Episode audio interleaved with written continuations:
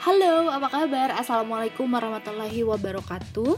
Di podcastku kali ini aku coba untuk bisa berbincang-bincang dengan seorang narasumber. Beliau adalah seorang penulis buku dan founder dari Sister of Dean.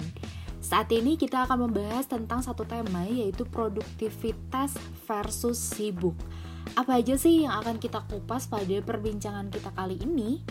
Jangan lupa dengerin podcastnya sampai habis ya Supaya ilmunya juga nggak nyampe setengah-setengah Dan kalau bisa bantu share juga ya Oke, terima kasih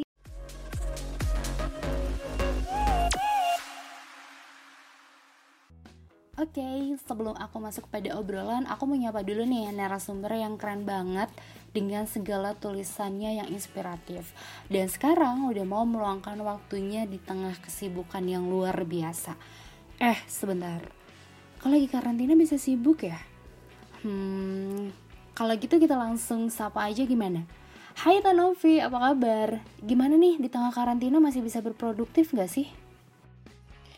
Bismillahirrahmanirrahim Assalamualaikum warahmatullahi wabarakatuh Alhamdulillah Sani, kabar aku baik Insya Allah jiwanya baik, raganya juga baik Kalau Sani, gimana kabarnya?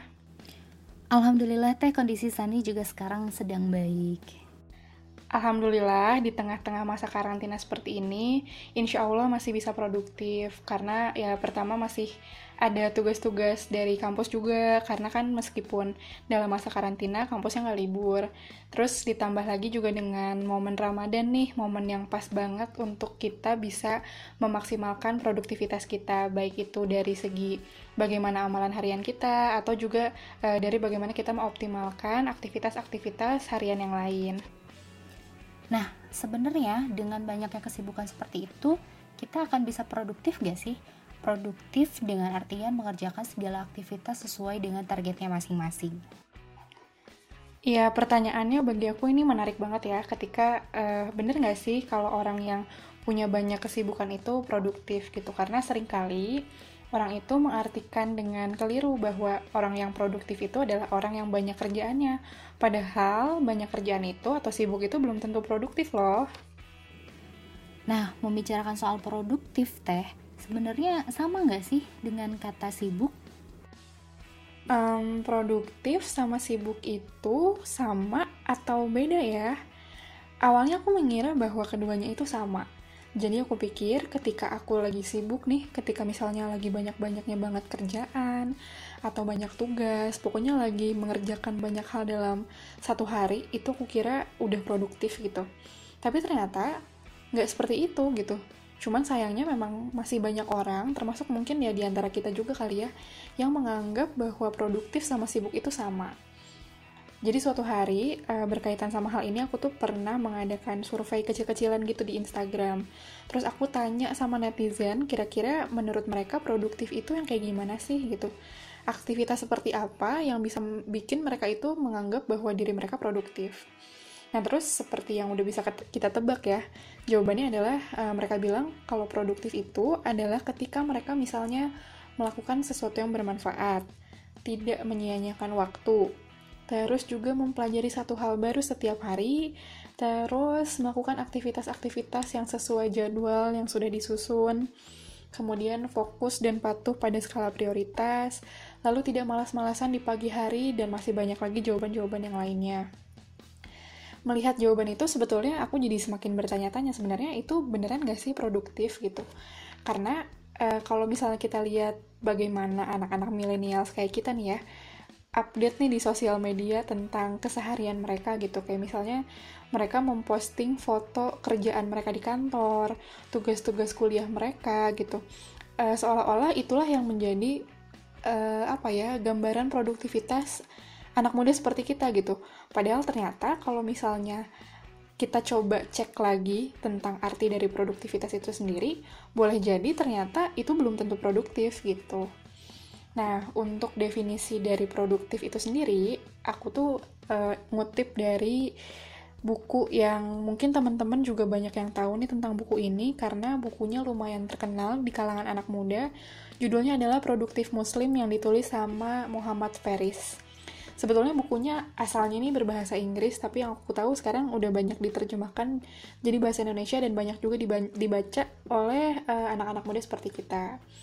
Nah, menurut Muhammad Faris, sebetulnya produktif itu adalah membuat pilihan-pilihan yang cerdas secara terus-menerus dengan energi, fokus, dan waktu yang kita miliki untuk memaksimalkan potensi yang dimiliki agar meraih hasil yang bermanfaat untuk kehidupan akhirat.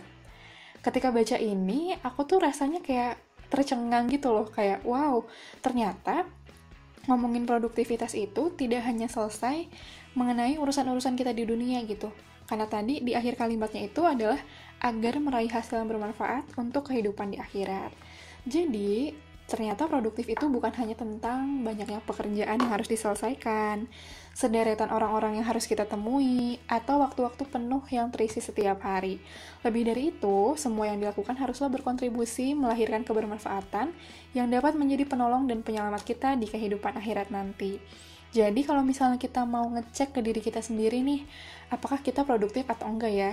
Kita bisa tanya sama diri sendiri, kira-kira yang sedang kita lakukan sekarang ini, apakah hanya untuk kepentingan dunia kita saja, atau kita sedang melakukan itu untuk mempersiapkan keselamatan kehidupan kita di akhirat?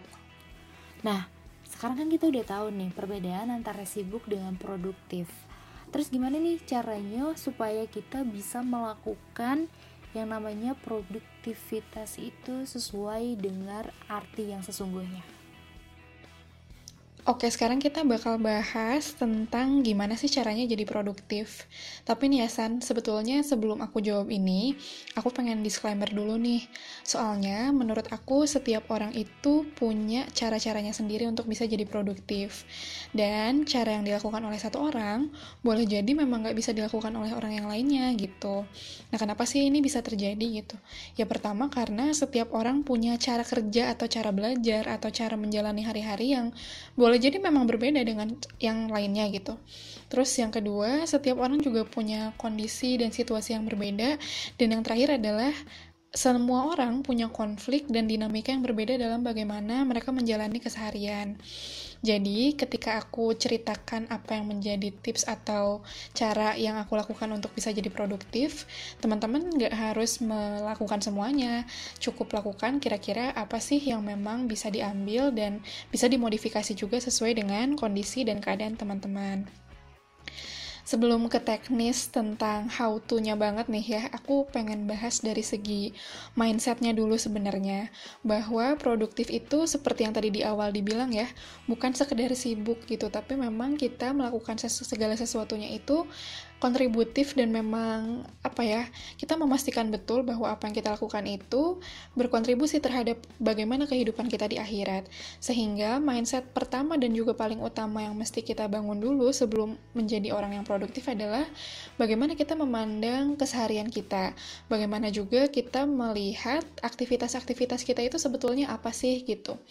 Maka uh, mindset yang harus dibangun adalah tadi keep in faith and start from the end ya Uh, maksudnya adalah bagaimana kita menjadikan takwa sebagai satu-satunya faktor yang bisa membuat kita itu berbeda dalam memperlakukan waktu dan kegiatan harian lainnya. Sebab orang yang bertakwa itu meyakini bahwa hidupnya hari ini tentu akan berakhir sehingga kesempatannya untuk berbuat baik dan mempersiapkan bekal kepulangan pun akan berakhir juga.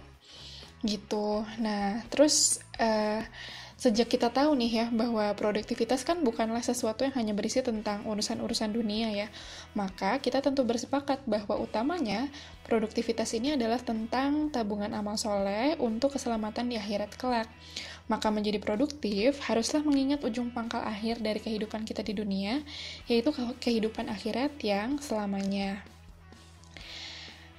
Untuk uh, lebih memperkuat mindset kita, ada salah satu ayat di Al-Quran nih yang memang menjadi semangat ya bagi saya untuk bisa menjadi produktif, yaitu di surat Al-Hasyr ayat ke-18. Bunyinya adalah, Wahai orang-orang yang beriman, bertakwalah kepada Allah dan hendaklah setiap orang memerhatikan apa yang telah diperbuatnya untuk hari esok atau akhirat. Dan bertakwalah kepada Allah, sungguh Allah maha teliti terhadap apa yang kamu kerjakan. Ya, lalu bagaimana nih? Apa hal teknis yang bisa kita lakukan untuk bisa menjadi produktif? Yang pertama pastinya jangan menunda ya, atau bahasa kerennya jangan prokras. Nah, sebetulnya kenapa sih kita mesti melakukan itu gitu? Jangan sampai kita menunda-nunda tuh kenapa memangnya? Ya karena jika tidak dihindari, maka si penundaan ini akan berdampak pada banyak hal dan biasanya memang dampaknya ini buruk. Seperti misalnya pekerjaan yang tidak selesai dengan optimal, kemudian amanah yang berceceran, lalu rasa terburu-buru dan tanpa sadar bikin kita tuh jadi ngerasa males gitu. Saking banyak yang udah ditunda, nunda, nunda, nunda, lama-lama jadi males gitu. Terus yang kedua adalah kita bisa membuat perencanaan bisa direncanakan nih kira-kira apa yang akan kita lakukan dalam satu hari, satu minggu, sebulan, atau bahkan setahun dan seterusnya. Sebetulnya uh, hal ini tuh untuk meminimalisir agar kita tidak mudah tersesat dalam tanda kutip nih ya tidak mudah tersesat dengan agenda harian kita sendiri gitu jangan sampai kita jadi berpikir bahwa wah gimana ya uh, hari ini mau ngelakuin apa ya terus kita no idea gitu Nah, tapi bukan berarti kita juga mendikte takdir ya atas rencana-rencana yang kita buat.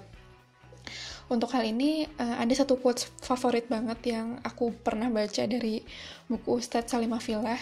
Di sana tuh beliau bilang bahwa sebetulnya seorang muslim itu membuat rencana itu bukan untuk uh, mendahului rencananya Allah, tapi untuk menyesuaikan diri dengan apa yang menjadi rencananya Allah. Kemudian yang selanjutnya adalah kita bisa melakukan uh, produktivitas ini dengan membedakan yang mana yang penting dan juga yang mana yang genting. Kenapa sih penting dan genting bukan penting dan tidak penting gitu ya? Ya karena sebetulnya uh, boleh jadi dalam seharian itu tidak ada agenda yang tidak penting untuk kita lakukan. Yang ada adalah penting maupun genting gitu. Dan ini uh, saya belajar banget dari bagaimana waktu dulu saya diajarkan di kantor oleh teman-teman senior saya untuk membedakan bahwa ini penting, ini genting, lalu mana sih yang harus diprioritaskan. Dan yang menjadi prioritas adalah yang mana yaitu yang genting. Jadi kita bisa mengelompokkan semua kegiatan yang akan dilakukan dalam kelompok tadi ya, penting yang mana, genting yang mana untuk kemudian kita pilih dan kita dahulukan yang genting terlebih dahulu. Lalu yang selanjutnya adalah, uh, ini sebetulnya adalah hal yang sederhana, tapi barangkali kita sering lupa ya, yaitu memulai segala aktivitas dengan basmalah dan juga mengakhirinya dengan Alhamdulillah. Yang selanjutnya, kita mesti menghadirkan diri kita sepenuh utuh dengan fokus yang juga utuh dalam melaksanakan atau mengerjakan setiap aktivitas kita. Maksudnya seperti apa sih? Maksudnya adalah jangan sampai uh, mata kita nih di depan laptop sebenarnya misalnya nih ya, tapi hati kita tuh udah ada di mana gitu. Terus kita misalkan lagi ngerjain tugas kuliah tapi hati kita ada di tugas organisasi misalnya. Kalau kayak gitu kan jadinya nggak fokus ya gitu. Terus yang selanjutnya adalah uh, ini sebetulnya uh, saya rasakan sejak beberapa tahun terakhir ya.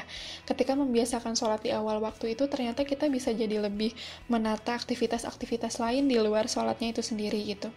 Nah, awalnya saya juga nggak kepikiran ya bahwa sholat ini bisa membuat produktivitas kita meningkat gitu. Tapi setelah dirasakan, kemudian saya juga sempat mendiskusikan ini dengan teman-teman saya, mengapa sih sholat ini bisa mendongkrak produktivitas gitu ya?